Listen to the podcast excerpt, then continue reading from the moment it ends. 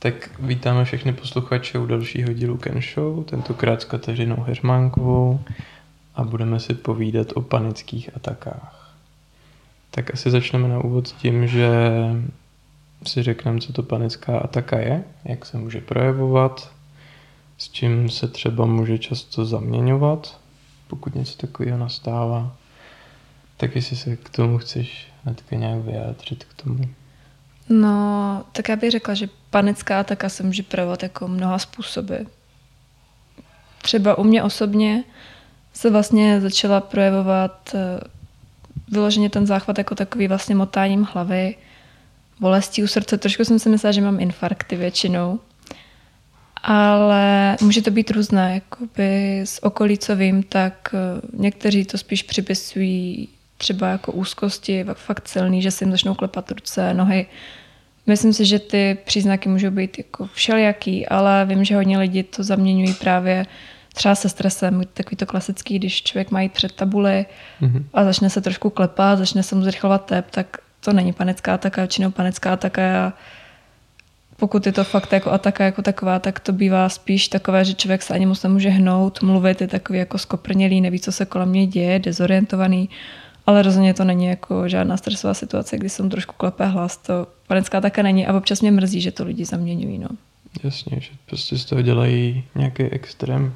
Přesně tak, jako hodně na sociálních, hlavně na TikToku teď jde jakoby takový trend, kdy lidi jako ukazují, jak se jim klepou ruce, jak jsou nervózní, mm. nazývají to jako panickou atakou, ale ty záchvaty bych asi nikomu nepřála upřímně. No. Hodně, hodně jako lékařů nebo i na internetu když si člověk hledá nějaký odbornější články, tak se to připisuje infarktu, že opravdu člověk má jako zrychlený tep, studený pot, takového poleje, přesně bolest u srdce, zrychlený tep, tak začne ho třeba mravenčit v rukou, v nohách, rozostřený vidění nebo totální blackout, je to jako různý. No.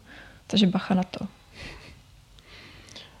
A takže to je určitě důležité říct, že každý to má subjektivně tohle vnímání, ale určitě je potřeba se o těchto těch věcech radit s někým, kdo tomu rozumí, než si dělat nějaký domněnky toho, že se na opanickou ataku, přesně jak ty sociální sítě teďka zlehčují všechny tyhle ty, ať už jsou to poruchy, poruchy osobnosti nebo prostě všechny tyhle ty psychické problémy, tak samozřejmě tam se to setkává se vším možným na těch sociálních sítích.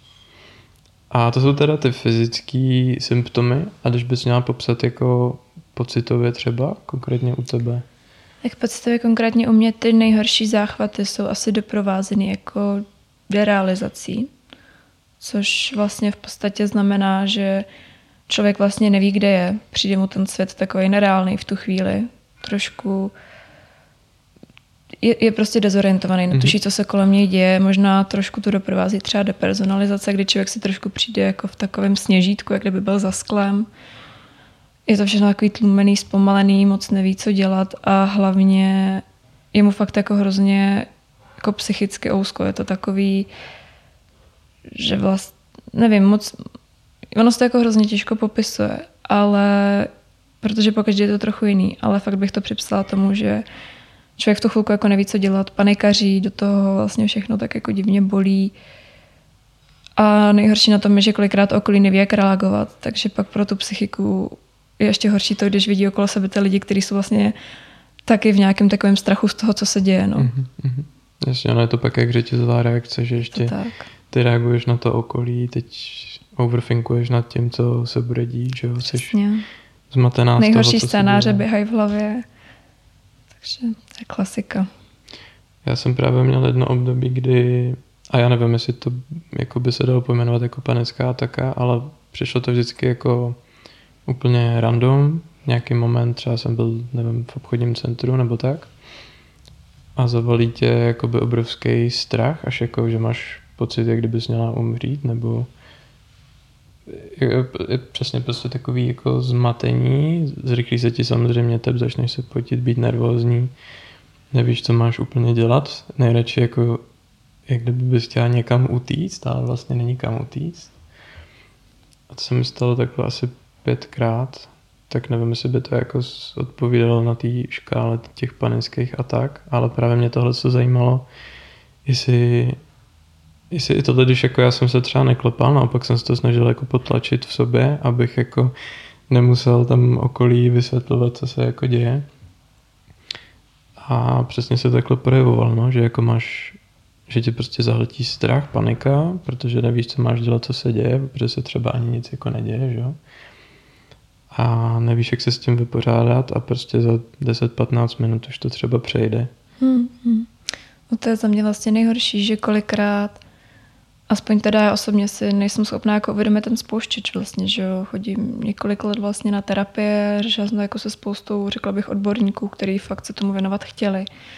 Ale je to takový, že to člověka jako vlastně pak může přepadnout skoro kdekoliv a přesně je to takový pocit, že člověk by si radši uzavřel sám do sebe, úplně se schoval před tím světem, někde si sednul do kouta a snažil se to jako rozdýchat, protože přesně když že to je takový to, že člověk začne panikařit, začne se mu třeba motat hlava, teď jako neví, co se děje, teď si říká, no jo, co to okolí, teď prostě nechce to zbytečně jako přehánět, protože lidi nechápou, co je to panická ataka, oni mají pocit, že panická ataka je to, že se vám přesně klepe hlas trošku a bojíte se jít před tabule, ale to, to fakt není.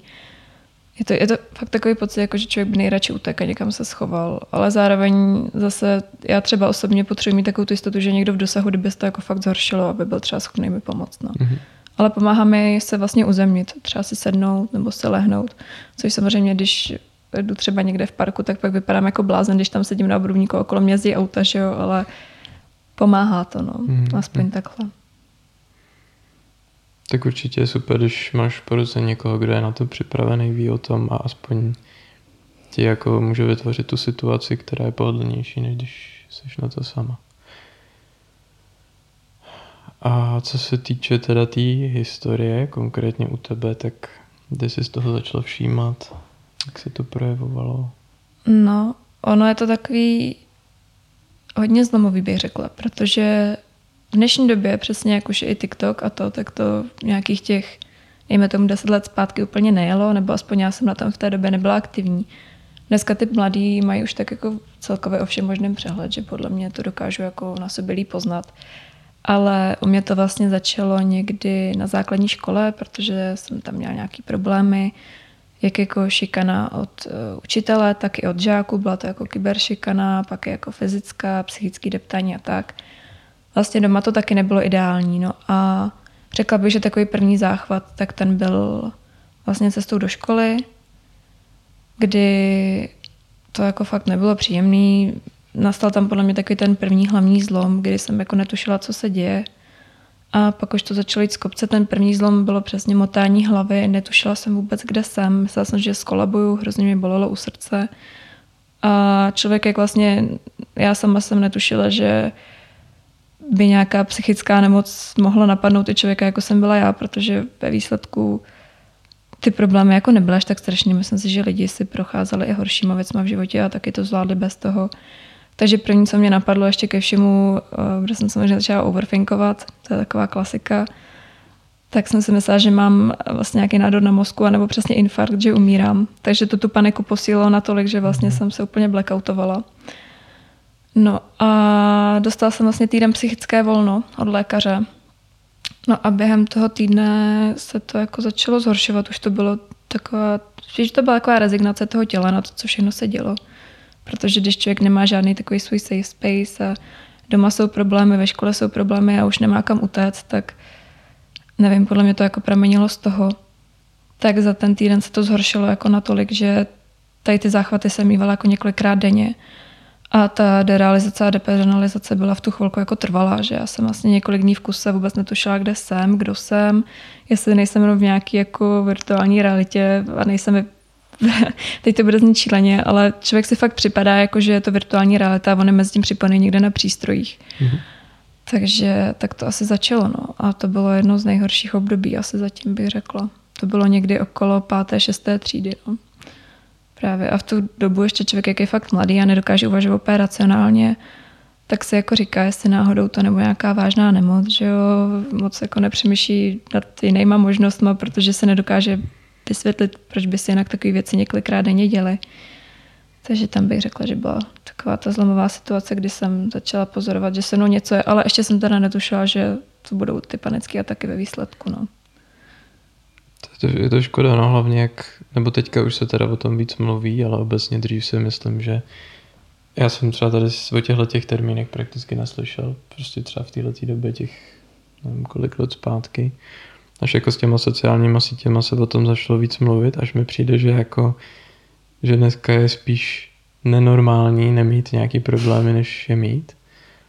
Ale to taky může být tím, že se přesně jako z věci zlehčují a je strašně těžký říct, kde je jako ta hranice toho, kdy je to fakt závažný a kdy se v tom někdo spíš jenom jako může že taky někdo získávat pozornost tím a tak. Takže je hodně těžký s tím pracovat, tím, jak každý to vnímá subjektivně jinak. Je Ale dobudu si no. představit, no, že to muselo být fakt, fakt těžký. Spíš jako v té době, že já jsem vlastně pak na půl roku úplně zmizela ze školy, protože se to různě řešilo, že oni, jakoby moji rodiče, když se to pak nějak doma trošku uklidnilo, tak moc netušili, co se se mnou vlastně děje.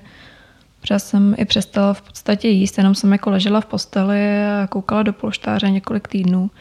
Odmítala jsem jít do školy, kdykoliv jsem vyšla ven, tak jsem jako pomalu skolabovala, že mi fakt bylo zle.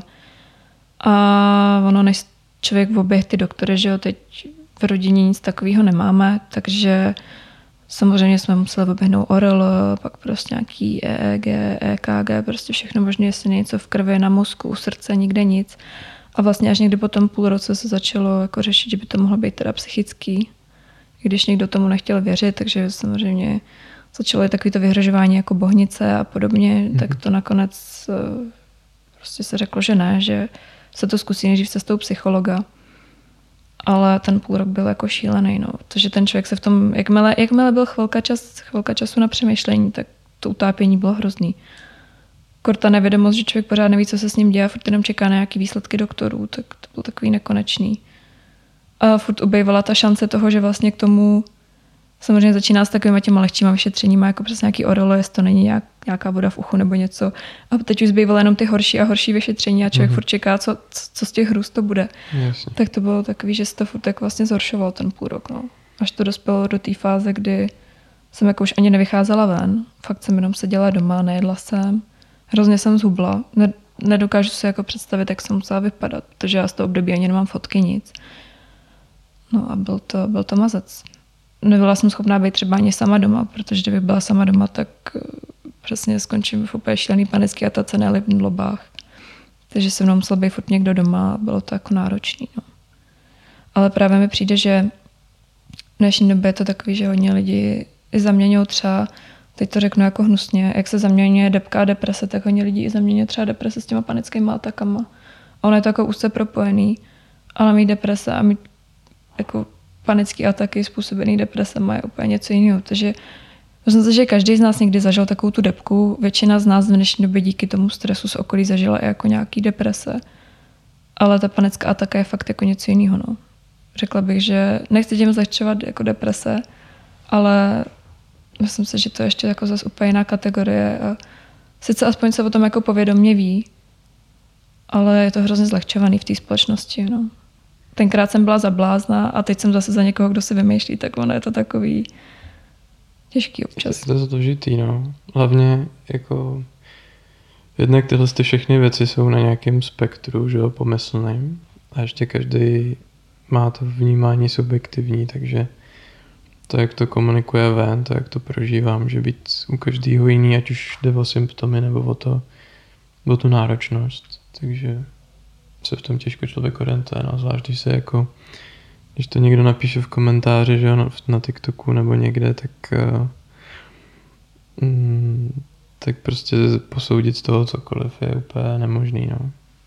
To fakt chce na tyhle ty věci se, tím, se v tom hrabat a obecně si myslím, že ono často i jako ti odborníci nemusí nutně mít finální, nebo ten jejich posudek nemusí být nutně taky správný. Často se stává, že se věci zamění a to může být třeba jenom kvůli tomu, že ten doktor má buď jako mu to je jedno, což taky se může stát, ale někdy to může být třeba kvůli tomu, že ten symptom, který, se kterým se ten člověk se setkává, může být způsobený něčím třeba úplně jiným, nebo naopak ten symptom může výst k něčemu dalšímu, k nějaký jiný nemoci. Třeba ta předchozí epizoda, že jo, o těch um, o poruchách příjmu potravy, tak často se může třeba projevit jako uhraniční poruchy osobnosti, prostě jako takový doplněk navíc. Nebo přesně ty deprese můžou taky doprovázet spoustu věcí, že nemusí to být jenom samotná deprese, ale může to být spousta věcí, takže samozřejmě vždycky, nebo skoro většinou je to nějaký komplexní schluk více věcí a člověk to nemůže brát jako, že si na sociální síti zalíne nějaký video a hnedka má diagnozu, ale je potřeba se v tom, se o to zajímat, nejenom s nějakým odborníkem, ale určitě i z vlastní iniciativy si to nastudovat. No. Jo, tak to je sama, jako můžu říct, že přece jenom jsem prošla už rukama pár těch psychologů, nakonec jako psychiatrů a myslím si, že kolikrát oni sami se nebyli jistí, jestli to vlastně identifikovali přesně správně, protože řekla bych, že takový základ, na kterém většinou staví, je to, že řeknou, že jsou to deprese a pak třeba, že k tomu jsou ještě ty panické ataky nebo přesně porucha příjmu potravy, porucha osobnosti a to je pak přesně i to, že ta depersonalizace a derealizace už je taková jako zasahuje to prostě do víc spektra tady těch psychických problémů. A myslím si, že může být sebe lepší odborník a stejně si nikdy nemůžete být stoprocentně jistý, že jako ta diagnoza je úplně správná, protože každý vám vždycky řekne něco trochu jiného. No. Takže bylo fajn, že aspoň si člověk může vzít teda od každého trochu a nějak to jako uspořádat. Ale co podle mě také na tom hrozně těžký, tak vím, že když člověk třeba začíná u těch doktorů, nebo i teď, že kolikrát vlastně jako ty pocity toho, co prožívá, nejdou popsat, protože mně třeba přijde, že když si projdu tím záchvatem té panické ataky, tak já vlastně potom, jako kdybych měl opět takový blackout, ale vlastně si moc nepamatuju, jak to probíhalo, nebo jak se člověk v tu chvíli cítí. Jakože oni se vždycky ptají, no a tak jaký je to pocit, nebo tak nám to jako popište, ale kolikrát to prostě popsat nejde, protože člověk, kdyby si to nepamatoval, mm-hmm. anebo je to tak specifický pocit, že nevím, kolikrát se to právě nedá popsat, takže ono je i těžký, že podle mě kolikrát se to nedá identifikovat, když ty lidi moc nevědí, jak to vlastně vyjádřit. No. To chápu, no. Tak ono v dnešní době to vnímat emoce nebo je nějak rozlišovat, to taky už pomalinku umění. A vím jako z osobní zkušenosti, že hm, že vyznat se ve vlastních emocích může být často jako dost složitý, takže potom popisovat ty situace, kdy jako jsi v nějaký neobvyklý situaci v panice a začít se na to vzpomínat ještě jako do něčeho nepříjemného a těžký, zvlášť jako probírat to ještě s někým, komu máš důvěřovat, že jo, nebo ho vidíš zrovna poprvé cizího člověka, tak, tak je náročný, no. Ale obecně určitě super um, jako zajímat se o to, hledat na to odpovědi, ale nespolíhat se na to, že, že jedna návštěva u doktora ti dá všechny odpovědi a spasí tě, no, protože no. bohužel ani, ani ten nejlepší odborník nemůže ty problémy vyřešit, ale může být třeba skvělým jako ukazatelem na to, kam, na co se soustředit a o co se zajímat. Tak jako je pravda, že ten doktor prostě nikdy neví, co se tomu druhému honí v hlavě a kolikrát přesně to, že člověk není schopný to popsat, je taky problém. Ale hlavně, co jsem se začala jako všímat, že těch doktorů je celkově jako spíš málo, že to je mm. jako mhm. takový zásadní problém, protože um, vlastně teďka v rodině bychom vlastně potřebovali jako pro dospělou osobu psychologa a já, že jo, mám tu svoji psycholožku, je psychiatričku už xxx let a prostě jsem jich jako věrný pacient, bych řekla. Ale takhle se třeba momentálně kor po tom covidu a po všem jako lidem psychologa je taky mazec, protože buď to si musíte najmout soukromýho, anebo vůbec jako neberou. Já vím, že i vlastně já, když jsem tenkrát potřeba psychologa, tak byla čekačka rok a půl, což jako byl vlastně největší paradox a ještě to bylo jako přes kontakt. A na psychiatra se čekalo tři čtvrtě roku, no. Takže tak. Tam byl i jako zásadní problém to, že my jsme vlastně pak ani nemohli jako postupovat, jak to řešit protože než se dostane ta odborná pomoc, sice byl nějaký jako školní psycholog, ale ten spíš řeší takové ty věci, jako je šikana a podobně, ale rozhodně neřeší to, že má někdo derealizaci a depersonalizaci. Většinou jsou fakt soustřední spíš na ty mezisociální vztahy, než vloženě jako na psychiku jedince. Takže ono kolikrát mi i přijde, že spoustu lidí třeba, který tyhle ty problémy mají, tak to jako vzdají nějaký větší řešení ještě předtím, než to řešit začnou, protože vlastně nevidí, kam sehnout. No. Těch lékařů je málo a podle mě je to docela problém. I když kolikrát třeba vím, že když začnu mít jako horší období, tak mi postačí si i promluvit s někým blízkým, kdo jako se mnou nějaký z těch záchvatů zažil. ale ten odborník je stejně potřeba, no, pro lidi, kteří v tom nejsou úplně jistý. Je to tak, to je jako teďka problematika toho, že je nedostatek lékařů. Asi teda taky kvůli tomu, že nejsou moc dobře placen ty odpojišťovny nebo ty státní. Ale ono i u těch soukromých je jako kolikrát problém, nebo čekáš prostě třeba měsíc, že jo? Oni hlavně, když mají někoho novýho, tak i pro ně je to taková jako vlastně nejistá situace, že jo? Někdo se jim jako ozve s nějakým problémem, ale oni taky, že potřebují nějakou spolehlivost v tomhle a mají prostě na několik týdnů dopředu třeba domluvený schůzky. Takže i tam jako je docela nedostatek, no. A vlastně třeba vím, že eh, když se objednávám jako k té své psychiatrice nebo psycholožce, tak jak jsem u nich dlouho a znají mě, tak kolikrát třeba ta psychiatrička je právě skvělá ženská a jako ví, že kolikrát potřebuje jako poradit hned, takže ji můžu zavolat, ale když si chci domluvit jako termín na osobní schůzku, tak stejně musím třeba měsíc a půl dopředu. Ať je to jako sebe víc vážný, no. Že jednou se mi teda stalo, když jsem jako fakt na tom byla blbě, takže vlastně si udělala čas, prodloužila si pracovní dobu a vzala mě. Ale normálně, i přesto, že jsem jí jako stálý pacient, tak taky čekám na schůzku třeba měsíc a půl, takže teďka jsem se právě objednávala a termín mám až někdy na konci března. Že jako mají toho fakt hodně, no. A její pracovní doba, minule jsme se o tom s ní právě bavili, je momentálně jako 10 hodin, což je hmm. prostě šílený. Sotva má pauzu na oběd, většinou kolikrát jsem ji jako viděla, že sotva dokousala sousto a běžela jako za mnou, takže je to takový, že na jednu stranu chápu, že do tohohle pracovního úvazku úplně nikdo nechce jít. No. Je to tak, no, je to hrozná škoda, ale naštěstí teda, já vím, že třeba v uh, Riaps jako centrum, jestli znáš. Tam chodím. Riaps, jo, jo. že jsou jako i tyhle ty krizové centra, kde většinou, jako když je to fakt něco hodně akutního, tak si myslím, že přijmou. Ale taky je to zase jako nějaká výjimka, která nemusí být úplně spolehlivá, určitě není na každý řešení. jako na nějaký krátkodobý nebo na nějaký podle mě jako vážný problém, který potřebuje začít řešit hned určitě, ale já jsem vlastně do toho reabsu byla taky přijatá, protože pak se ty stavy začaly zhoršovat, jsem prostě potřebovala léky. Tak jsem tam byla přijatá jako okamžitě, ale k té své lékařce jsem se přesně dostala až za půl roku, že vlastně to, samozřejmě to byla taky lékařka, ale spíš mi jako dala léky a neměla často se mnou řešit. Mm-hmm. Ale k té lékařce přímo jako k té, co mám teď, jsem se v tom reabsu dostala až po tom půl roce. No. že opravdu a i tenkrát to bylo jako, že nás vzala hodně brzo už jenom z toho důvodu, že jsem začínala těch lecích docela silných a chtěla to mít trošku jako pod kontrolu a poznat mě. Tak vím, že jako si udělal čas dřív, ale že kolikrát lidi čekají i díl. No. Je tam prostě nějaká akutní pomoc, ale potom je důležitý nejenom, že si brát léky, ale pracovat s tím i jako po té psychické stránce Určitě, a no. bavit se o tom. Že jako si všímám, že spousta těch lidí už to jak kdyby akceptovalo tu svoji situaci. Berou si prostě jenom léky, nebo pak si už třeba ani neberou, nebo vynechávají. A vlastně nemají, což chápu, že někdo třeba je prostě v takových depresích, že nemá ani tu energii nebo kapacitu na to se o tom mít s někým pravidelně bavit, protože má ještě prostě každý si ty priority nějak srovná. Ale to je hrozná škoda, protože potom samozřejmě ten Mm, ten život jako může začít pomalinku, že ho poklesávat a ten člověk asi jako se nejspíš nezlepší jenom tím, že bude brát ty léky. Bude to málo pravděpodobný.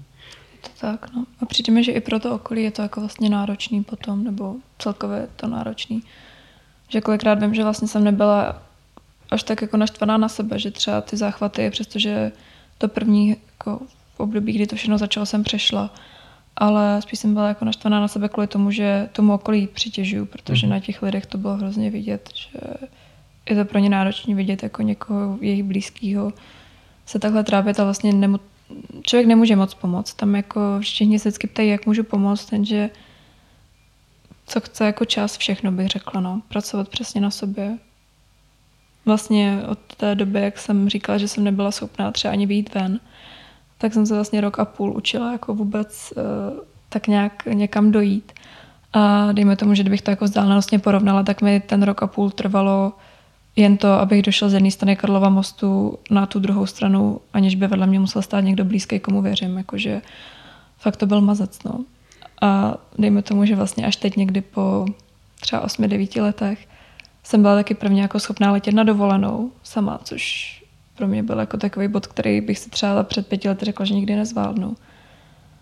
A bylo to stresující, ale je právě jako fajn, když člověk nepřestane překonávat ty své hranice a vždycky to aspoň o trochu posune.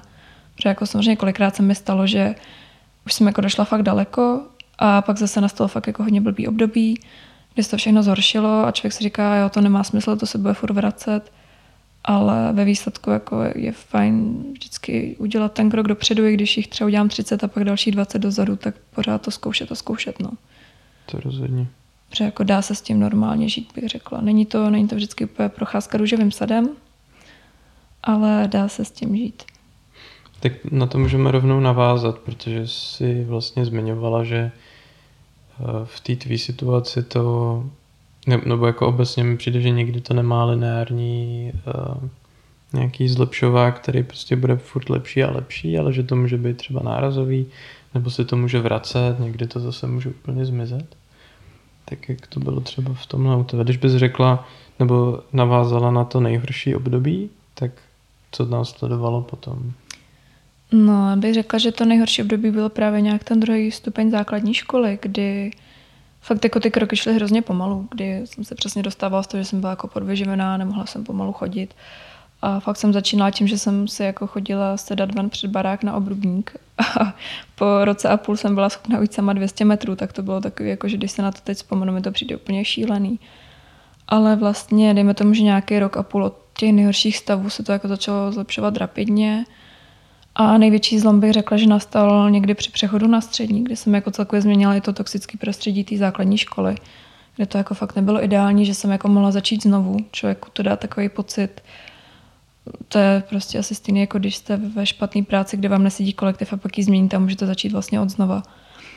A to byl takový jako náboj, takže do toho jsem vlastně ještě začala jako stát před foťákem, jako ne, v podstatě jsem začala s fotomodelingem, což to mi hrozně i dodalo jako sebevědomí. A tak nějak eh, to začalo být takový, že to byla jako činnost, která mě hrozně uklidňovala. Dokázala jsem se, bude to znít jako zvláštně, ale dokázala jsem se při ní zrelaxovat. Takže jsem i přišla na takový jako bod, kdy vím, že si můžu být něčím jistá. A ten prvák té střední byl jako skvělý. To si pamatuju, že jsem se fakt cítila dobře a začala jsem to hodně překonávat.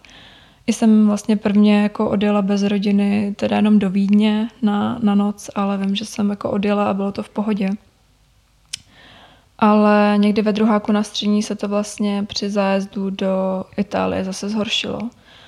A řekla bych, že se to možná zhoršilo na takový stavy, že to bylo ještě horší než tenkrát na té základce. Protože já si pamatuju, že my jsme odjeli a hned první den na tom zájezdu jsem skončila, takže jsem jako seděla v koutě s totální depersonalizací, derealizací. Prostě podle mě to byla moc rychlá jako změna prostředí, byly to noví lidi a nedošlo mi, že se tam jako asi nebudu úplně cítit jistá.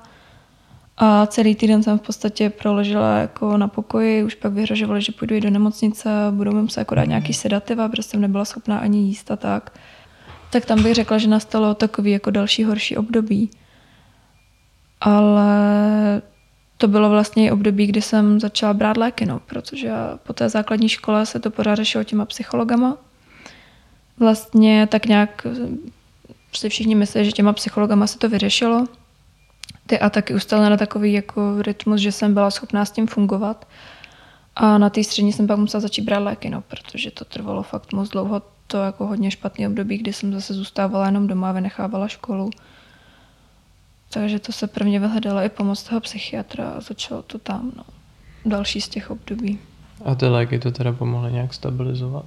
Jo, jo, jako určitě. Možná je to tak trošku i vlastně zase psychický, ale nejrychlejší pomoc byla, když vlastně ty stavy byly fakt jako špatný. Jsem se vrátila z té Florencie, tak já jsem vlastně hnedka z nádraží jsem měla do nemocnice, kde do mě nadspali rivotriol, je to prostě Cyrite, myslím, že dokonce pro epileptiky, že to má člověk úplně jako vyklidnit, až skoro mm. uspat. Uh, tenkrát vím, že doktorka mi řekla, že to může brát jako maximálně 4 měsíce, že do té doby vlastně musíme sehnat toho psychiatra, protože bych na to mohla být závislá dokonce. Ale vím, že to mi pomáhalo, že když jsem jako cítila, že na mě fakt jde ta hodně špatná panická ataka, takže když si to jako lupnu, takže mi bude dobře. Těžko říct, myslím si, že to bylo zase trošku jako psychiky, psychicky dejme tomu jako založený, protože ten mozek funguje fakt zvláštně. No a pak jsme právě vyhledali REAPS a tam paní doktorku nakonec, kde jako by mi dali sertralin, který údajně není tak hrozně invazivní, nebo není to prostě takový sajrajt jako tamto. A začali jsme na poměrně vysoké dávce. A sice jako nejsem schopná z něj sejít úplně, ale jsme na maximální minimum, co můžu brát. Hmm. Takže aspoň v tom je to ideální, že za ty roky jsme postoupili. No. Tak to je super. Ale v tu chvilku mi to pomohlo. Těžko říct, jestli to fakt bylo jako placebo nebo ne. Myslím si, že tak 50 nebyl. na 50 ten placebo efekt tam určitě jako trochu byl. Ale aspoň jsem byla schopná jako chodit do školy, no, protože že střední už funguje na bázi toho, že člověka může klidně vyrazit. Mm-hmm. A bylo jako pro mě důležité tam zůstat, takže v tom to pomohlo určitě. Jak střední máš za sebou a pokračuješ dál. Je to tak. A úspěšně. Sice poslední ročník byl jako hodně právě psychicky náročný, ale nějak jsme to zvládli. No. Takže aspoň, že tak. No, jako mi přijde zajímavý, že právě to focení, že to je něco, co tě uklidňuje, přestože to je jako taková obrovská expozice pro spoustu lidí nepředstavitelná. Tak pro tebe to bylo takový jako klidový prostředí, ve kterém se to už taky hodně dlouho, co fotíš. No, no je to vlastně od, tý, od toho prváku, je to v podstatě. Bych řekla přelom, přelom devítky prváku, no. Mm. Protože já vlastně ani nevím, jako vlastně spoustu lidí se nad tím pozastavuje, protože většina, když si představí, že musí být focený, tak jsou z toho jako ve stresu, že jo, necítí se dobře, ale bych řekla, že pro mě je to takový trošku unik od té reality a toho každodenního stresu, kdy já furt musím někam běhat, musím myslet prostě na tisíce věcí. Řekla bych, že i tenkrát, možná i teď na svůj věk, jako mám těch starostí až moc, že spousta lidí v mém okolí jako vůbec neřeší věci jako já, jsou prostě v klidu, mama hotel a užívají si ještě své mladé léta tím, že chodí kalit a pít. A já jsem na tyhle věci jako nikdy neměla moc čas, takže to byl fakt takový únik od toho, že člověk se musí soustředit na to, třeba jak se tváří nebo jak stojí a nesoustředí se na to, co se mu zrovna honí hlavou a co ho čeká doma. Takže možná proto se to pro mě stalo takovým, takovým jako útěkem a uklidňujícím prostředím. No. To je zajímavý. No a potom si vlastně šla do castingu na Miss? Jo, to bylo, to bylo taky docela takový jako zvláštní nebo vtipný, protože mě vlastně oslovil jejich hlavní fotograf. Já jsem jako, nebo takhle upřímně, já pořád na ty soutěže mám stejný názor, ale mývala jsem na ně názor jako, že je to takový, nevím, jako trošku falešný, kolikrát jsem si přesně říkala, že na ulici člověk potká jako stokrát přirozenou, hezkou holku. Zkrát hezčí, než je v těch soutěžích, než potom vidí člověk na Instagramu. A to ještě většinou to, co vidí na Instagramu v reálu, vypadá ještě úplně jinak, že jo? to je jako další věc. Ale on mi napsal, tak jsem jako říkala, že se můžeme sejít a hrozně jako, ne, že by mě tlačil, já jsem nakonec jako souhlasila, ale prostě říkal, že mám jako zajímavý obličej, že mám právě takový jako baby face a většinou ty holky, že jo, co tam jdou, tak už v 17, v 18 vypadají skoro na 35 některý, že fakt vypadají hrozně vyspělá. To bych zase jako přeháněla, ale chápeme ten point. A že bych to jako mohla zkusit, tak jsem si řekla, ale proč ne, je to jako další zkušenost, bude sranda, já jsem to přímě nebrala jako nějak strašně vážně, že, že některé ty holčiny pro to úplně žily, dejme tomu nějaký ten půl rok, rok, co to probíhá, že jo, ta soutěž do nějakého toho semifinále, finále, a jako užila jsem si to, můj názor na ty soutěže se nezměnil. Jsem pak navštívila vlastně ještě jednu podobnou, ale spíše fotomodelingově zaměřenou. Ale jako mrzí mě, jakožto člověka, který si třeba i procházel tím, než začal fotit, že se fakt jako neměl rád, nebo i na začátku focení, to ty si pamatuješ, že fakt jsem si sebou jako nebyla spokojená. Připadala jsem se vlastně jako ošklivá. A pro člověka, který si něčím takovým prošel, mi přišlo vlastně hrozně smutný vidět, že třeba do finále takové soutěže, kde prostě ve finále je 10 holek, má 8 z toho plastiky prstou, prostě plastikurtu, mají nalepené řasy, nastřelené vlasy, vytetované obočí a to se člověk pak jako říká, aha, a kde je ten standard, že jo? Protože ono sice to třeba vypadá na některých těch fotkách potom na internetu, jako že je to pravý, ale pravý to prostě není. A přijde mi to hrozně to smutný, no. Protože to byla taky jedna z věcí, se kterou jsem se jako potýkala, to byl nedostatek sebevědomí což ty moje panické ataky taky jako dost podporovalo, bych řekla. Podporovalo. no. A co se týče teda tým Miss, tak ty si tam i vystupovala veřejně, tak v ten moment bylo to pro tebe přirovnatelné třeba k tomu focení, nebo naopak to bylo stresující? Ty jo, no já jsem se ze začátku jako bála. Ne teda asi tolik, jako byly tam třeba i holčiny, které nikdy nevystupovaly nebo se nefotily. Byla jsem z toho ve stresu, protože já jsem hlavně takový smolar, že uh, většinou se mi stane nějaký trapas, který se teda samozřejmě taky vždycky stal. A to ne, že bych to přivolávala, ale třeba když si, to si pamatuju, jsme měli v Aquapalace jako přehlídku v plavkách a, a šli jsme vlastně po takovém dřevěném mostě jako v podpacích a ty příčky na tom mostě mezi sebou nechávaly mezery přesně jako ten podpatek, že jo. A já ještě v zákulisí říkám všem holkám ze srandy, tak good luck a hlavně, ať se vám nezasekne podpatek. Samozřejmě zasek se mi tam podpatek, že jo, absolutně jsem tu nohu nemohla vytáhnout. Tak jako v tomhle jsem vždycky trošku asi zčervenala, ale jinak ve výsledku pod nějaké té první přehlídce nebo rozhovoru jsem, bych řekla, jsem v tom byla docela jako jistá. Užívala jsem si to spíš. Vlastně i díky tomu, jak jsem nabrala to sebevědomí z začátku, trošku díky tomu focení, tak teď jako ne ve špatném slova smyslu, ale řekla bych, že tady v těch ohledech jsem se stala trošku jako exhibicionistou, že si trošku užívám tu pozornost občas, takže bylo to, bylo to jako fajn za mě. Myslím si, že, myslím si, že možná i ne jako každá, ne, nemyslím si, že každá určitě na to má žoudek, ale že je to jako fajn zkušenost do života, protože člověk si to jako nese spoustu poznat, takovou na spoustu různých věcí. Jako zažila jsem tam toho spoustu, no.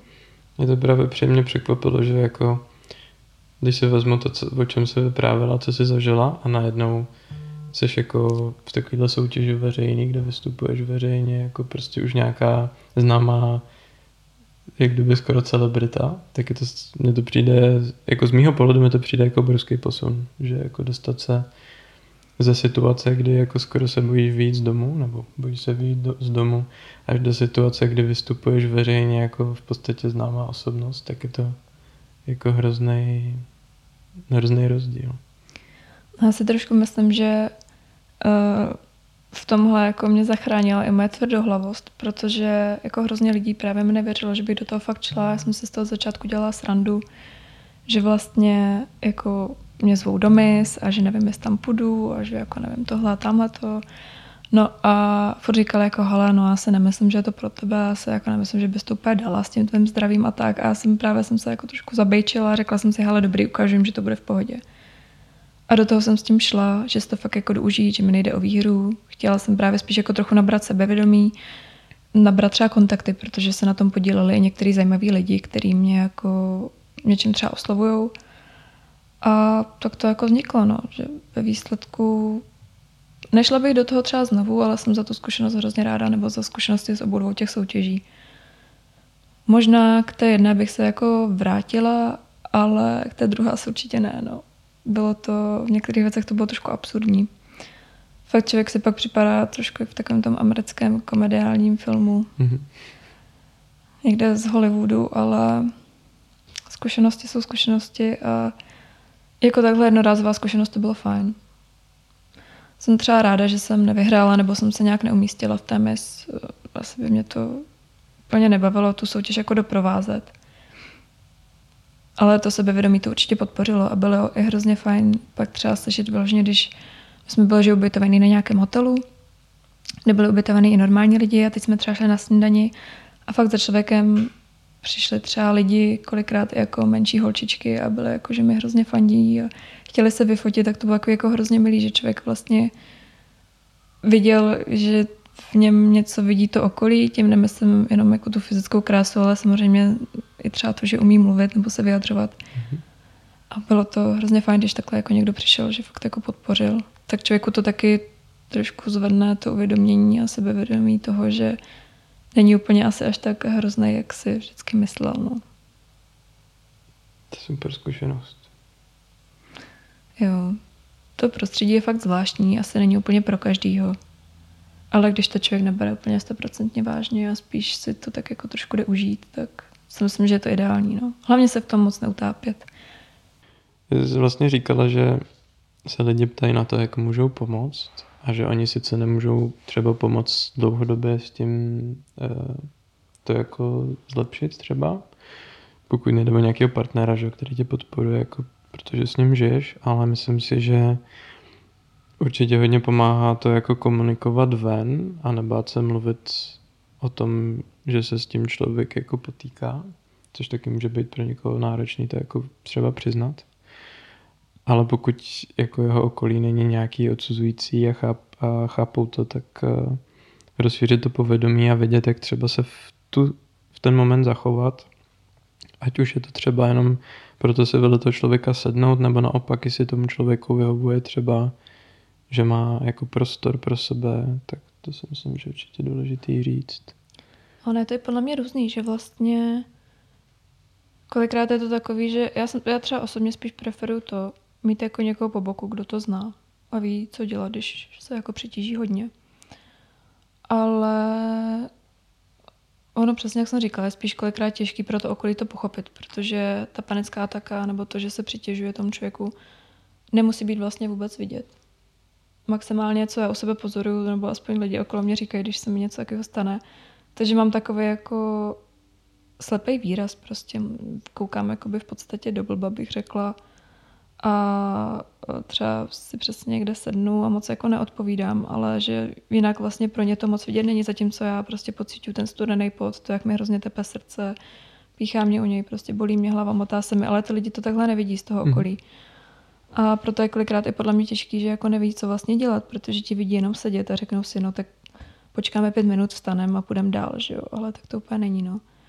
Nebo co třeba vím, že osobně taky mě moc nepomáhá, je, když jako člověka v tom někdo začne utěšovat, jako že neboj se, to bude dobrý, pojď sem a tak.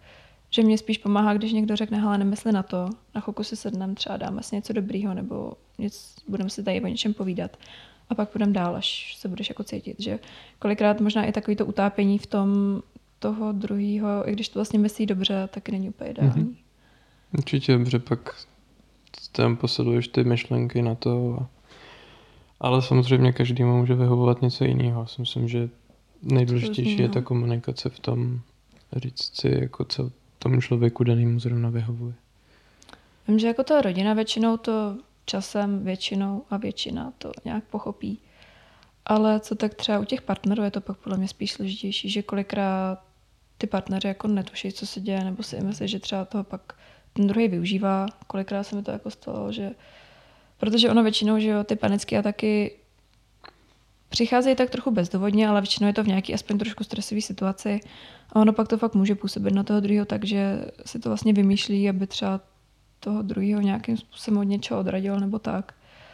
Ale tak to jako fakt není, že si myslím, že spíš ten problém nastává u pak těch vztahů a u toho, že člověk ten druhý si o tom musí sám i něco zjistit, nechat si to jako poslechnout v podstatě.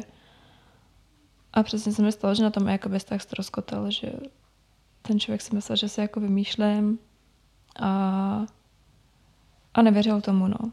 Že něco takového existuje, že podle mě člověk, dokud si ne, neprojde sám nějakou trošku jako psychickou slabostí, tak i vlastně pár lidí kolem mě, který ty tím samým říkají, že je hrozně fajn si jako o tom se mnou třeba promluvit, protože jsem člověk, co to má taky.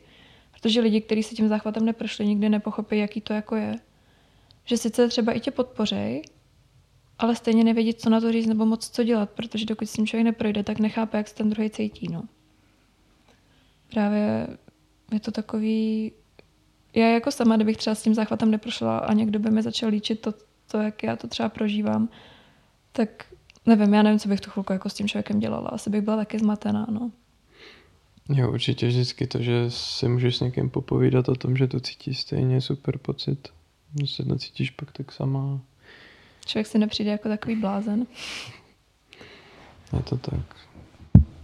Zase jako co je pozitivum těch sociálních sítí, je, že se tam o tom hodně mluví, ať už to někdo bere pozitivně nebo na to útočí, ale to povědomí se určitě obrovsky rozšiřuje za poslední roky.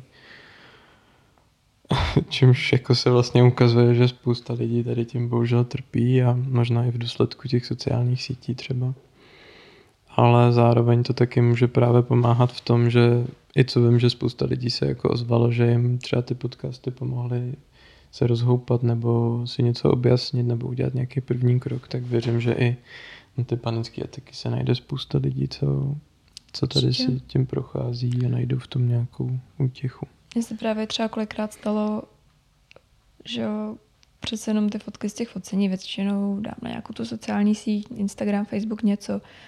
A kolikrát se mi taky stalo, že už mi třeba jako psali nějaké holčiny, jako že je, ty jsi tak krásná, to bych chtěla taky prostě. A vlastně se začaly schazovat. A asi se dvěma takovýma případama jsem se pak jako sešla osobně a hodně jsme se jako bavili. A to je přesně taky to, o čem jsem hrozně mluvila, že oni, jedna z nich dokonce právě měla panický ataky a říkala, že jí to hrozně spouští vlastně jako sociální sítě, protože mm-hmm. ona otevře ten Instagram, nebo prostě sedí s partnerem a projíždí třeba TikTok nebo něco a teď on tam má všude ty slečny, že jo. A vypadají úplně jinak než ona. On v tom vidí nějaký ideál krásy a ona taková prostě není. A že třeba říká, že hodně ten spouštěč plný byl ty sociální sítě, když otevřela Instagram, chtěla se třeba na něco podívat a všude tam vyjížděly jenom ty prostě plastové Instagramově upravené slečny. Což jako neosuzuju, každý si že může přidávat a dělat, co chce.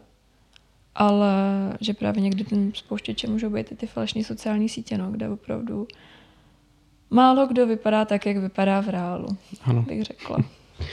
Vždycky je tam ten dobrý úhel fotky aspoň. Jo, jo, tak už jenom ty úhly fotky jsou hrozný, uh, hrozný rozdíl. To jsem, to vím, že byl jednu dobu trend, že se i vyloženě ukazovalo, že ta holka se postaví jako rovně, jako přirozeně. A pak jak ten jenom malý, malá změna úhlu a pohybu může úplně obrovsky ovlivnit tu, tu postavu. Jo, tak to stejný je třeba světlo, že kdy na tom focení hmm. většinou ten fotograf s tím světlem umí pracovat, takže si tu tvář třeba nějak jako nastaví. Já upřímně třeba nemám moc problémy s platí. Nebo jakože mám, ale ne takový, který jsou vidět na fotkách, že jako nemám akné tak.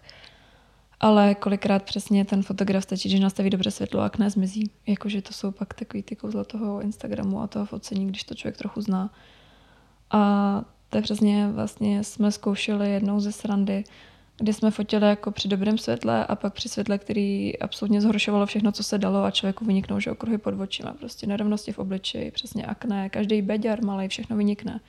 A o tom to taky hrozně je všechno. Mm-hmm. A samozřejmě nikdo se nedá na Instagram fotku, kde vypadá blbě, že o tom vždycky dává jenom ty hezký a dobrý, takže pak jako není vůbec těžký se tímto sebevědomí vlastně i nevědomky snižovat, podle mě. Je to tak, tak to je tak jedno, že z téma, co jsme řešili The Social Dilemma, že prostě se příchodem těch sociálních sítí se zvýšilo i počet sebevrážd a je, je tam prostě jasná korelace mezi tím, že jak se ty sociální sítě rozšiřují a tyhle ty standardy, umělý standardy krásy se dostávají do povědomí prostě spousty lidí, tak to zvyšuje přesně i jako nejenom deprese, ale i tyhle ty úzkosti, panické ataky a tak. Problémy s příjmem potravy. Je to tak. Já jsem právě dělala skvělý příspěvek, kdy jako jedna česká modelka dala vlastně na sociální síť, jak je ve fitku, protože přibrala a tam se otočila a měla, řekla bych, až jako neviditelnou bouli na břiše, která vypadala asi tak, jako vypadám já, když si dám větší večeři a v podstatě tam jako propagovala to, že přibrala, tak musela jít rychle do fitka, aby to schodila. Přitom jinak je úplně normálně štíhla. I v podstatě na tom videu měla jako prohlý záda, že bylo vidět, že to jako trošku to břicho tam dává mhm. schválně. A teď přesně jí tam jako dokumentáři psali holčiny, jako že ty jsi tak krásně štíhla, z toho se nic nedělají a to. A v podstatě já se nedivím, jako vidět třeba nemít sebevědomí moc a vidět na Instagram takovýhle video a být jako normální ženská s nějakýma křivkama no tak si řeknu, že jako musím taky hubnout, protože jsem prostě tlustá, ty chlapy tam na to slintali, že jo. Hmm. Přitom ona je jako úplně vychytla, ještě tam dala takovýhle video. Pak se z toho nakonec ještě na internetu dělala srandu, že jí za to jako lidi vlastně zahýtili, ne? Přijde. A to stejný, že jo, kolikrát třeba projíždím internet a teď tam narazím na to, jako že zlatý filtry v, rok, v roce 2015. Byly takový ty psí uši a tady ty věci. Mm-hmm. Ale já, když se na to vzpomínám, tak už i ty psí uši měnily ty obličeje. Zužovali ti nos, určitě to pro oči ti zvýrazňovali a tak, že to už jako začalo tam, no. A ty filtry v dnešní době, to je šílený. Já přesně jak fotím, tak pár z těch holek eh, občas se ukážou, že jak sleduju ty fotografy, tak třeba občas to projedu a teď tam je na storičkách ty holky, že jako s nimi jdou fotit a ty, ty holky ten filtr na to v obličeji, všechny vypadají stejně. Hm. A to je to jenom filtr, no. Přijde mi to absurdní. Je to tak, no. To jako jsem zvědavý, kam to bude za chvilku. Už se jednou naskenuješ a pak všechno už bude uměle vygenerovaný.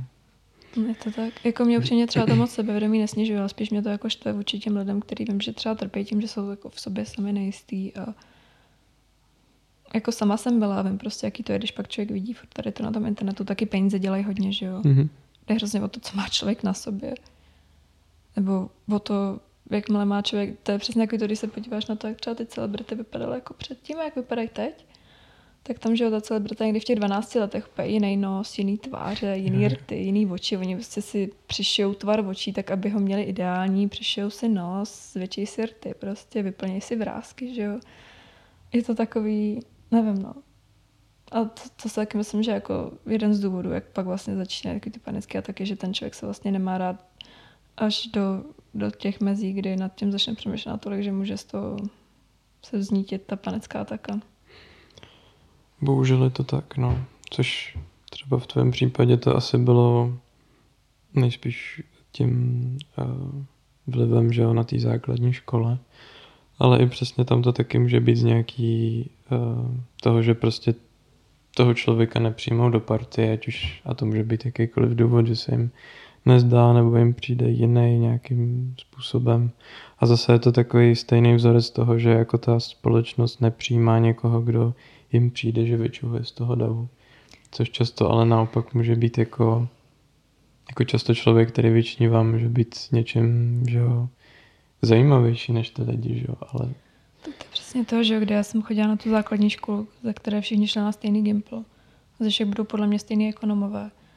A vlastně pak jsem se našla až na té střední, kdy jsem šla na tu uměleckou a tam člověk fakt pozná ty osobnosti. Tam máš jako lidi všech druhů, všech různých možností, alternativ, já nevím čeho všeho. Naučí se to prostě respektovat a přijímat a je to podle mě hrozně fajn, že ty lidi jsou tam jako sví. mhm. Ale potom, když se člověk s těma lidma baví, tak všichni se na základce prošli tím stejným. Jakože fakt všichni. je to tak. Jsme si pak někdy přesně v tom prváku sedli a začali jsme se o těch věcech bavit a mě říkali, hele jo, to jsem měl úplně stejný, taky prostě šikanovali, spolužečka taky, že jo, říkám, ty bláho. A to je přesně ono a teď jsou z nich jako z většiny skvělí lidi, prostě umělci, kteří to už v tomhle mladém věku někam dotáhli a lidi ze základky nešahají ani pokotníky, že jo. Ale je to přesně ten paradox toho, že oni nespadali do té škatulky toho ideálního 15-letého člověka tenkrát, tak byli odsouzený. No. Mhm. Jo, tak to se i často říká, že, ti, že jako skoro žádný slavný umělec nebyl normální v uvozovkách a ničím takovým si prošel, nebo trpěl třeba nějakou poruchou, nebo i často lidi, co jsou uznávaní jako géniové, tak většinou prostě, já nevím, mohli mít nějakou formu třeba autismu nebo něčeho, že jo. A teď jakoby v těch očích toho, jak už třeba nežijou, tak jsou hrozně jako uznávaný nějaká, nějaká ikona, ale člověk vůbec nepřemýšlí nad tím, že třeba přesně si prožili nějaký hrozně náročný život, který vedl teprve až k nějakému úspěchu. Je to tak. A je to smutný, no, protože přesně to je to, co jsi teď říkal, že kolikrát lidi, kteří se trošku vybočují z těch klasických škatulek, třeba v tom, nebo aspoň mě to přijde z toho, když jsem se jako bavila s těma spolužákama pak na střední, že kolikrát vlastně takovýhle lidi by se mohli rozvíjet už od dětství, ale ta společnost je tak hrozně vytěsní, že je to vlastně na několik let zablokuje. Těžko říct, u některých těch jako mojich spolužáků si zase myslím, že trošku toho teroru v tom dětství jim jako otevřelo trošku jiný jako dveře v tom myšlení a zase je to jako posunulo někam jinam, ale většinu z těch lidí to prostě zastaví hrozně. Zabrzdí a je to škoda, no, protože kdyby se lidi tak hrozně nesoudili a už je to fakt jako od hrozně udlýho věku, že jo, děti v deseti, v osmi letech už se prostě soudějí podle toho, jak vypadají, kdo má jaký hadry, to je klasika, že jo. Pokud nemáš iPhone, tak v dnešní době v osmi letech nežiješ. A je to smutný. Přijde mi to jako zbytečný kolikrát. Ale to si pak člověk uvědomí, až když je starší, anebo Mhm. ani pak si to neuvědomí. Jsou i takový, bohužel. Je to tak, no, diskriminace. To já myslím, že i ten současný systém školní není úplně individuální, což asi ani jako nejde, aby ten, jako učitel podle mě má strašně náročný úkol mít na starost tolik dětí. A, ale je to podle mě hrozně podceňovan, že kdyby se vlastně mnohem víc úsilí dávalo třeba, nebo i kdyby jenom zvýšili platy těm učitelům, aby jako tam byla nějaká motivace, protože jako ty, ty platy jsou sotva na přežití, že jo, a teď třeba i ten člověk chce jako ty děti vést a rozvíjet je, nebo znám spoustu lidí, co to takhle mají. Tak já si myslím, že tohle je extrémně podceňované a že to je hrozně kritický místo, který, na který se moc nedbá, protože hmm. samozřejmě ty problémy jsou na každé škole, prakticky v každé třídě.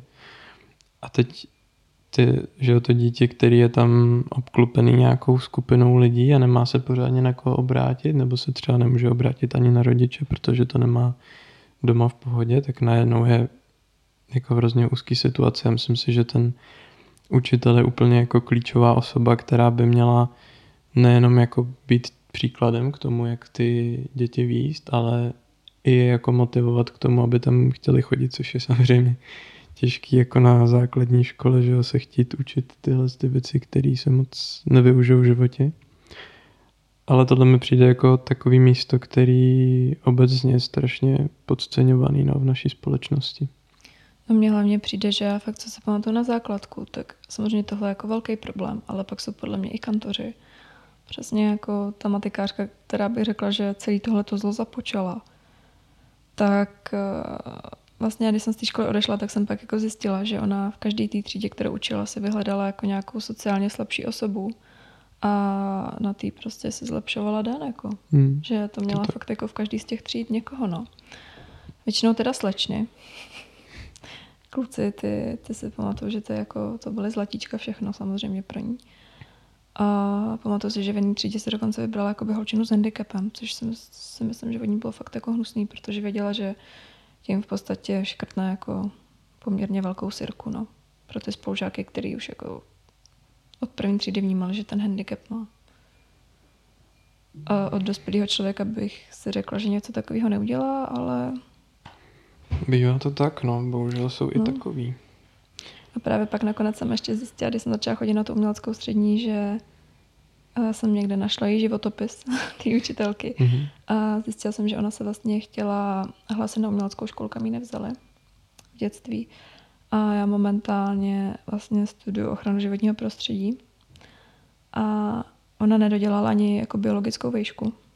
Takže možná jsem jako trochu chápala, odkud to jízlo pramení, ale rozhodně to samozřejmě nebyl důvod k tomu mě jako na celý čtyři roky uh, druhého stupně šikanovat, to jako rozhodně ne. Ale chtěla jsem tím říct, že některý kantoři si myslím, že vložně se jako užívají to se na těch dětech, dětech vozit, tak měli vidět, že jsou sociálně slabší. No. A je to škoda, protože spoustu těch dětí je fakt skvělých a úspěšných nakonec. To je složitý svět. Je to tak, no. Každý má svůj příběh a přispívá do té společnosti, no většinou bohužel negativně. Tak o to tady jsme a mluvíme o tom. Snažíme se. A ono celkově je to takový složitý s tím, jak třeba ty lidi vnímají to své okolí. No. Že myslím si, že třeba i u těch dětí je to hodně taková jako řetězová reakce, protože kdyby se člověk nepřidal k těm vlastně v podstatě šikanátorům, tak se stane tou obětí, že jo? Mm-hmm. Takže kolikrát já vím, že pak třeba je to teda samozřejmě vtipný, myslím si, že to zažilo, jako, zažilo víc lidí, ale přesně, když jsem se pak objevila třeba v té mes, tak mi a vlastně i lidi, kteří mi třeba v životě hodně ublížili, psali, jako, že mi to přejou, spíš tak jako falešně. A nebo se i třeba omlouvali, že vlastně ty věci dělat nechtěli, ale že v podstatě k tomu byli donucený, jinak by na tom byli stejně jako já. Na jednu stranu mi to přijde absurdní, protože já jsem od malička byla takový ten horkokrevný člověk, který Eh, se jako za to dobro vždycky pral a bylo mu jedno, co si myslí okolí nebo jaký dopad to bude mít na něj. Ale na druhou stranu, když se nad tím pak jako zamyslím, tak to vlastně chápu, že některý ty lidi se přidají k tomu stádu, protože je to prostě snaží pro ně, no, než si držet nějaký svůj názor. Což je podle mě hodně problém v dnešní době. Ano. Umět, umět projevit svůj vlastní názor a nebát se hlavně. Spoustu mhm. lidí z toho má strach. Davová psychologie, to je přesně jako s tím ideálem krásy. Že? Je spousta lidí, nebo myslím si, že jako kolektivně by tam byla i nějaká šance tohle to třeba změnit, ale jak je to, jak je to prostě hnaný těma sociálníma sítěma, algoritma a projevuje se ta tam lidská přirozenost, nějaká návaznost, vzorce a chování, tak změnit celý svět jako v nějakém názoru je strašně těžký. No. Je, no. Jako já si hlavně myslím, že lidi, kteří chtějí být jako psychicky vyrovnanější, musí vždycky začít u sebe. Že i kolikrát jsem se třeba snažila hledat, že jo, tenkrát, když jako to bylo to období horší, tak jsem se snažila hledat jako chybu na ostatních. A jakože je to z toho důvodu, že tyhle se ke mně chovají takhle a tak, ale když to člověk jako srovná v hlavě a prostě buď to ty lidi odřízná, nebo se nad tím trošku povznese, tak to taky dokáže pomoct. No. Je to vlastně všechno o té psychice toho jedince, podle mě, a o tom, jak on se k tomu chce stavět. Spíš pak je jako kolikrát škoda, že to toho člověka fakt poznamená do konce života. No. Upřímně, samozřejmě to nevzdávám, jako snažím se dělat nějaké kroky dopředu, ale kolikrát mi přijde, že ta psychika jsou jako problémy, se kterými se budu potýkat už do konce života. No. Že samozřejmě má to nějaké zlepšení, ale třeba bez léku jako momentálně třeba nejsem schopná fungovat. Ani bez toho minima. No. Je to tak, no. Bohužel ten, ten vývoj toho člověka třeba v tom dětství, když ho něco poznamená, tak pokud zbytek života řeší, jak se dostat zpátky, no, se do toho normálu. Což je škoda, no. Jo, tak mě třeba zůstalo to, že vlastně z nějakých důvodů, který jako zmiňovat nebudu, mám třeba strach jako z alkoholu. Ne jako pro sebe, já třeba vůbec nepiju, to ne. Mě nejenom, no takhle si dám třeba občas skleničku dobrý šampaňského nebo vína, ale teď teda ne, když beru léky, ale vím, že když jsem měla období, kdy jsem je vlastně neměla, tak jsem si ťukla, že jo. Ale já třeba nemám ráda opilí lidi, takže bary, kluby, mm. žádný z těch věcí nejsou pro mě, což už ze mě zase dělalo outsidera, že jo, v nějakém ohledu. Protože prostě v nějakém tom věku, dejme tomu 16 až těch 20, je to takový středobod toho života pro ty lidi. A já tyhle situace prostě nesnáším, já radši zůstanu doma. Vyhýbám se jako vložně opilým lidem, nemám, doteď s tím trošku zápasím. Stejně tak mi zůstala třeba nedůvěra jako chlapům nebo celkově k lidem, že jakoby málo koho jsem se pouštěla k tělu, jakože fakt eh, do takové té zóny, kdy ten člověk jako znal všechno a věděl, protože jako jsou věci, které člověku prostě zůstanou. Třeba s tou důvěrou k lidem se jako dalo pracovat, tak to se jako nějak zlepšilo, ale ten strach z těch opilých lidí je věc, se kterou jako už ani moji psychologové moc neví, jak u mě pracovat. Hmm. Takže prostě takovým místem já se třeba vyvarovávám. No. Jo, tak to já mám dost respekt opilých lidí, protože prostě to nevíš, co od toho člověka čekat, že jo. To může být cokoliv. A tak ještě třeba to... pro tebe jako pro chlapa, jo. si myslím, že je to ještě jako o malinko lepší, ne o moc, ale o malinko, ale fakt pro mě jako pro drobnou ženskou třeba představit, že jdu někam do baru s kamarádkou. Já nevím, já mám s touhle jako hrozný respekt. I celkově nejenom jako z opilých lidí, ale celkově z lidí pod vlivem čehokoliv, protože jako nikdy, nikdy nevíš, no. Je to, je to takový zvláštní. A hlavně to, co, to se mi právě zase hodně dělo na té střední, kdy jak jsem jako nepila, tak umělecká, že jo, je umělecká. A já jsem třeba ty párty pak už jako vynechávala, protože jsem se na to prostě nechtěla koukat, nebylo to jako nic pro mě. Takže tam člověk zase začne být outsiderem znovu, že ty lidi nejsou schopni to respektovat a nejhorší je takový to, když člověk přijde na nějakou oslavu, jako třeba ze slušnosti, že je to někdo jeho blízký a prostě tam chce ukázat a ty lidi do něj ten alkohol nutí. Hmm. To, jako, to vím, že byla jako třeba situace, při které se mi ta panecká takhle spustila a ten spouštěč jsem jako viděla. Že vlastně na mě dvě hodiny tlačili, ať si jako dám taky, já jsem furt říkala, že ne. A úplně jako v podstatě tím zahnali do kouta, což jako mi přijde prostě absurdní. Když jim člověk stokrát řekne ne, tak oni jsou schopni jako pořád do toho rejpat taková, takový respekt nějaký určitý vůči tomu druhému. No. Jo, tak ono se alkohol bere, bere jako dost normální věc, ale ve výsledku je to jako strašně nebezpečná věc, je to extrémně návykový, ale tím, jak je to prostě zase, že společnost to uznává, nebo až jako za samozřejmý se to bere, jakože když někam jdeš, tak si snad přeťuknete, nebo se napijete, nebo jdete na pivo, že jo, jdete se opít, a je to tak strašně normalizovaný, že se nevnímá to, jak jako v tom uh, jak to říct, jako v tom rozhledu těch ostatních látek je to vlastně extrémně nebezpečný, že se tady mluví jako o tvrdých drogách a tak, že jo, ale alkohol je tvrdá droga, že jo, a samozřejmě ovlivňuje toho člověka, že v něm může vyvolat agresi a on potom se dochází k rvačkám, že což já jako přijde už skoro automaticky, že když jdu teda někam do klubu, tak se tam většinou vznikne nějaký konflikt, protože prostě alkohol. A to je vyloženě jako nebezpečný prostředí, no, ten klub. Není to... Hmm. Jakože nejdeš do klubu s pocitem toho, že bys tam šla čilovat, že jo, ale když tam, když už tak tam jdeš třeba tancovat na hudbu, ale tak jako trošku obezřetně, no. Jako já fakt do tady těch míst radši vůbec nevstupu, protože vím, že pro mě je problém to, že já bych tam třeba šla, ale šla bych tam s osobou, která vím, že nebude pít. Mm-hmm. Což jako takové osoby nejsou. Většinou, když lidi do klubu, tak tam jdu zatím, že přesně tancovat v opíce, nedej bože, tak aby jim z toho bylo špatně několik dní. A nejenom, že to je pro mě jako nepředstavitelná pakárna, protože kolikrát ty lidi v těch klubech nechají to, co já nechám za jako třídenní výlet do Německa, tam někam třeba mm-hmm. prostě do přírody. Ale nejhorší mi na tom právě přijde to, že spoustu těch lidí tam vyloženě jako chodí za tím konfliktem. A nebo vždycky se to rozdělí na ty dvě skupiny, kde jsou ty lidi, kteří když jsou oplí, tak jsou agresivní, anebo přítulní. Mm-hmm. A v obojí dvojí je pro mě jako hrozně nepříjemný. Protože tolikrát se mi stalo, a to není fakt, do těch prostředí jsem fakt jako nevstupovala. A kolikrát se mi stalo, že vlastně opilý člověk třeba i na ulici vlastně narušil nějakou takovou moji jako bezpečnou zónu a bylo to přesně z opilosti, že jo? Byl prostě přítulný a ty lidi se jako neumí ovládat. Ne pro ně neznamená ne a vím, že jako fakt opilí lidi jsou pro mě třeba spouštěč, který jako nezvládám. Že klidně přijdu na oslavu, ale jakmile ty lidi na nich začne, začínám poznávat, že jako jsou takový víc v náladě než je zdrávo, hmm. tak radši odejdu, protože by to nedopadlo dobře. No. Tak je to asi pro tebe, um, že ty máš ráda prostředí, který znáš, máš ho pod kontrolou a tohle najednou pro tebe extrémně neznámá, který, který se jako může vyklubat nebezpečí. No. Přesně, protože člověk nikdy neví, jak to lidi budou reagovat. No.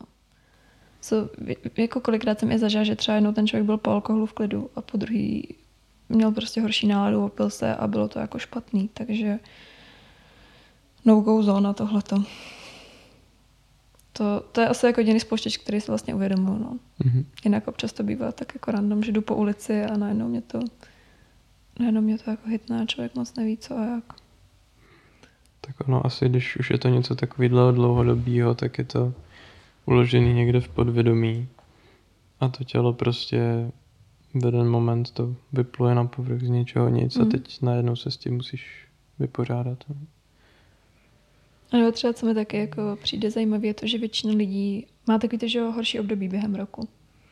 Kdy některý lidi mají třeba horší období podzim, některý zima, to jsou takové klasiky, že zima podzim, ale já třeba osobně jsem se vypozorovala, že pro mě nejhorší období je vlastně přelom jakoby, teď už teda ne, protože žádný přelom bohužel není, ale býval pro mě jako hrozný problém přelom vlastně ze školy na prázdniny a z prázdnin do školy. Mm-hmm.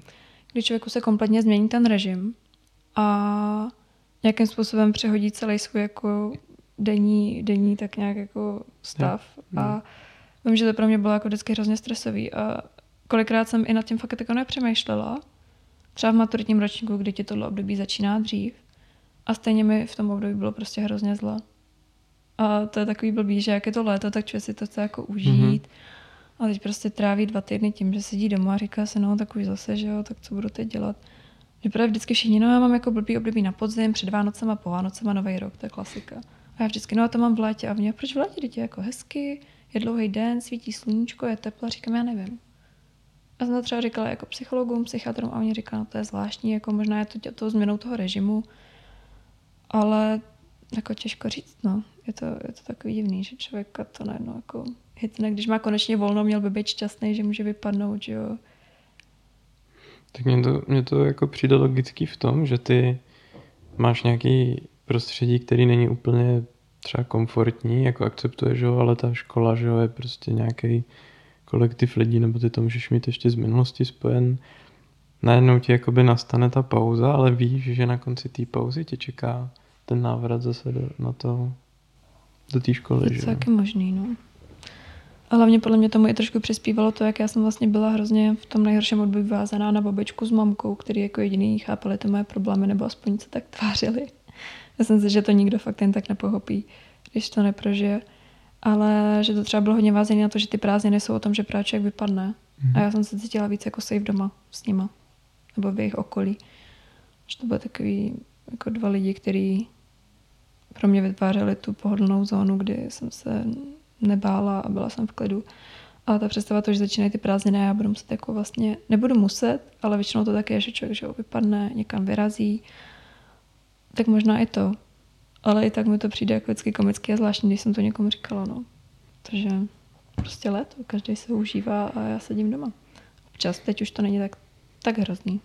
Podle mě jako k té panické atace taky trošku patřilo to, že uh, mám momentálně jako partnera, se kterým jsem hrozně spokojená. Je takový trošku až jako flagmouš, bych řekla, ale vlastně jsem zjistila, že mi to vyhovuje.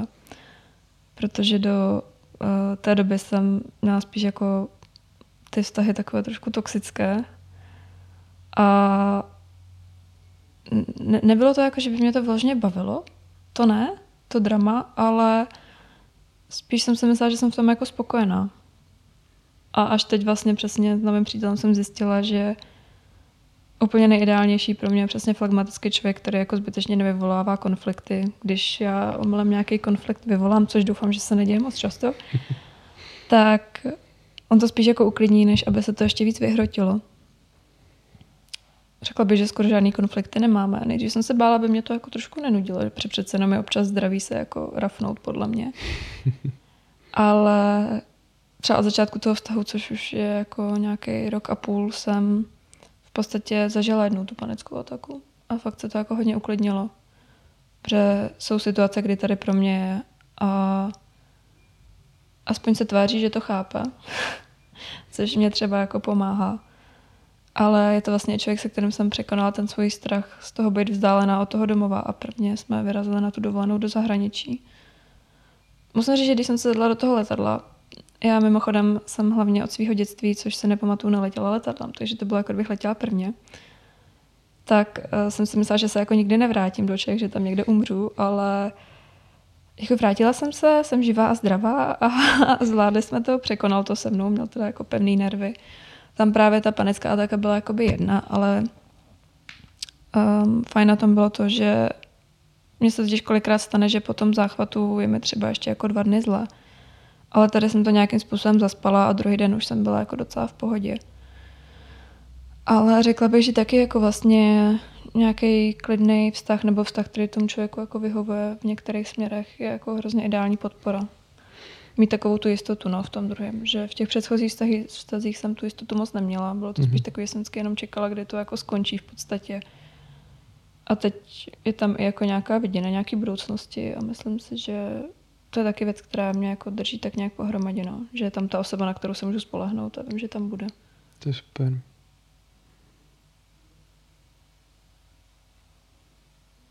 Ale je, je to asi různý, no. Podle mě jsou lidi, kteří se s tím třeba radši vypořádávají sami. Jo, rozhodně. Tak každý to má jinak, no. Někdo se s tím chce svěřit, třeba jenom vypovídat nebo mluvit o tom a to jim bohatě stačí.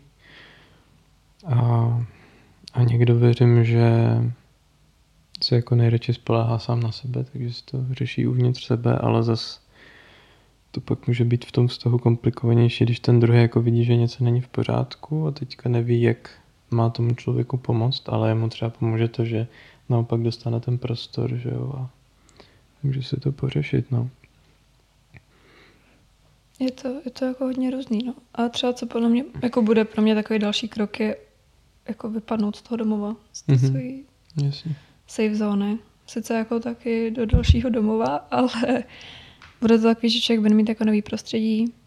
Teď třeba samozřejmě, když bydlí ještě jako s rodinou, když je mladší, tak tam pořád někdo je většinou, ať už sourozenec, a nevím, teďka mamka, někdo se tam pořád vyskytuje, tak tady, když sice mám třeba jako pejska, který je pro mě teda, musím říct, taky to je jako pro mě hodně velká záchrana, kolikrát i na sobě jako pocituju, že když jsem v její blízkosti, tak jsem třeba jistější. Donutí to toho člověka jít ven.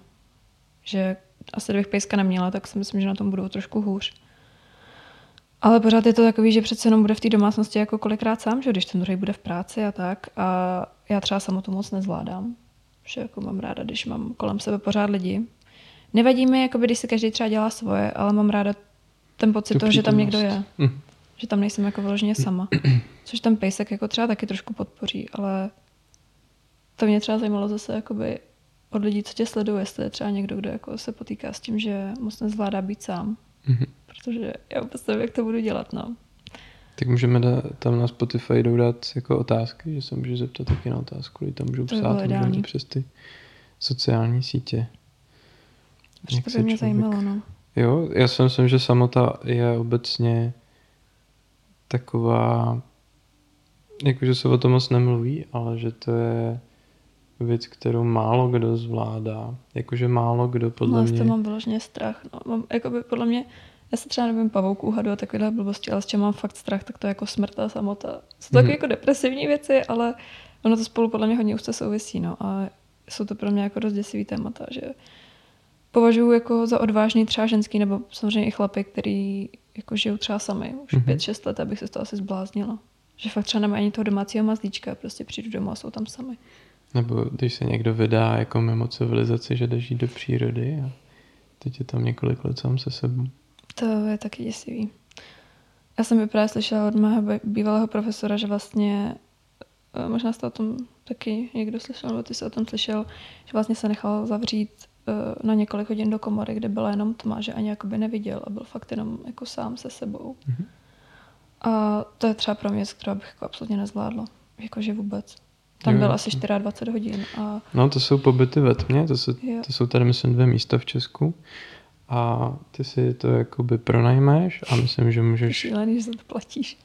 no týden, 10 dní a snad 14 dní a eh, můžeš si tam vzít třeba USB flešku s nějakýma písničkama nebo tak, ale všechno máš v absolutní tmě. Je to většinou někde v odlehlé přírodě, takže tě neruší ta civilizace a oni ti tam vlastně jenom nosejí jídlo.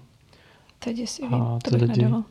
No a ty lidi si třeba sebou, že berou jako, nebo máš tam i zápisník, že si můžeš jako psát, i když je otázka, jestli to vůbec napíšeš, ale že si třeba dělají nahrávky a údajně ten přelomový den je okolo desátého dne, kdy se to začne právě úplně jako, nebo asi pro většinu lidí by ten přelomový moment byl ten desátý den, ale dovedu si představit, že někdo, kdo s tou samotou zápasí, tak eh, by to třeba bylo mnohem dřív. Já právě bych chtěl zkusit jít na ten pobyt, kokos.